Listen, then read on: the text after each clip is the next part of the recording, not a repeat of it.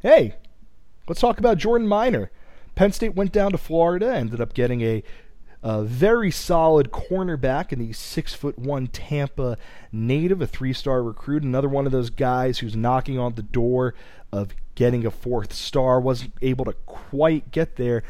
But still, Nick, uh, Jordan Minor's a talented football player, and he is the one thing that I think Penn State's defensive backfield lacks at the cornerback position is length, and Miner has that in droves. Yeah, so uh, the he's we should mention from Wiregrass Ranch High School, uh, but yeah, he's a really interestingly talented prospect. He's a guy that multiple Florida schools did want. Uh, Florida wanted him, and there was a whole little fiasco after. It may not have even been after Florida hired Dan Mullen. Was, they sent him a graphic saying "Good luck in your game" or something like that, and he retweeted it, and people freaked out. And he very quickly quelled those rumors and said he's 100% committed to Penn State. Uh, but yeah, like you said, he's different than what Penn State has seen typically. And he's not all that different from uh, size wise from a guy like Christian Campbell, maybe a little bit taller. But he what, what's Oruwariye was the name. Amani Oruwariye. My, my name right away. Yeah, yeah. Uh, but what's different about him, and n- not different from Oruwariye, pretty similar to Oruwariye in that they're a little bigger, but they also have outstanding ball skills. Like this is a guy that's going to be able to go up and take passes away from receivers. He has good hands. He knows how to high point the football. It's he's going to be able to create turnovers as a cornerback and could be somebody down the line that eventually quarterbacks try to stay away from because he has that ability. Uh, he's a really there there are a lot of really important kids in this class, but Minor is arguably one of the most important in this class, I think, because of what he has the potential to bring as a cornerback. Yeah, I I think he is a talented player, and I think that his length is something that gives him the opportunity somewhere down the line when Penn State's defensive backfield is you know, we'll say next year when Penn State's top two corner, not next year, being a 2018, 2019, where Penn State's top two cornerbacks very well could be Lamont Wade and John Reid.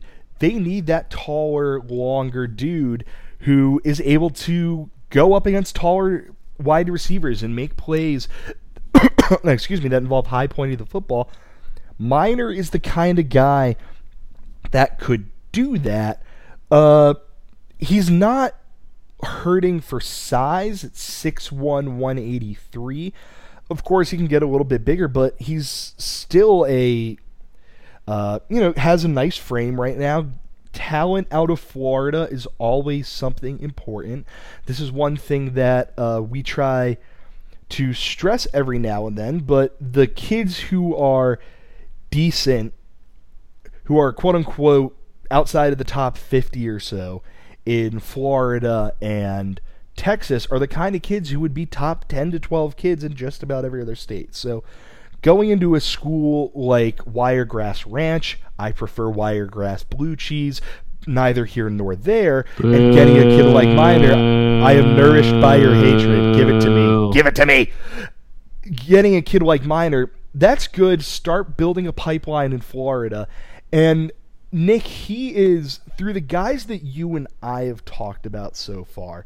He seems like the first guy who I think can step on the field and start getting reps right away where he develop starts developing his game in anticipation of having a much bigger role in 2019 and 2020.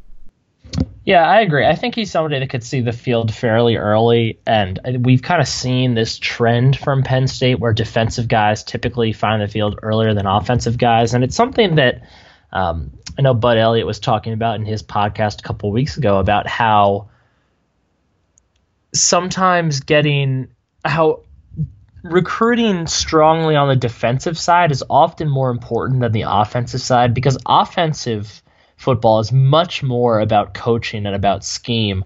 Whereas coaching a defense oftentimes can kind of I mean, when you get to the elite, elite, elite defense, obviously there's a lot of great scheming that happens, but a lot of what goes on on the defensive side of the football really boils down to I'm bigger and stronger and faster than you, and I'm going to tackle you.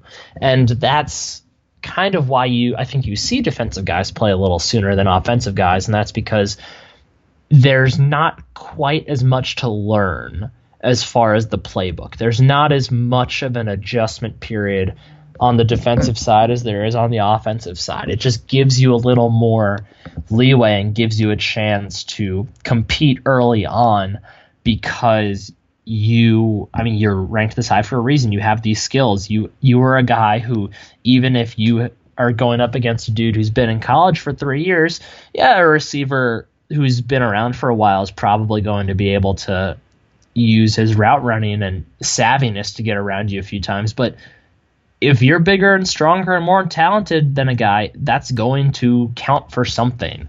So I I wouldn't be surprised at all to see him play pretty early on, just like we saw this past year with Lamont Wade and Tariq Castro Fields.